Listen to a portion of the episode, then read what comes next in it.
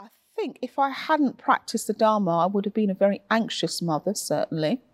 By the time I had a child, I'd been practicing Dharma for about 10 years, I think. It was quite some time. Maybe not so long, maybe about eight years.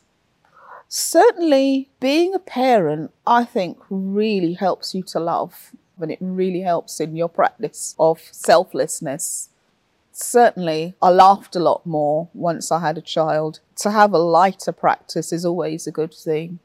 I became more lighter, I became more loving, I became more warmer once I had a child. It was easy to focus on things that mattered. Obviously, my child mattered most, but other elements just fell away from me, I think, once I had a child. I was more aware of what was important in the world as well as that, I think I was focused on myself. I wasn't really focused on the world.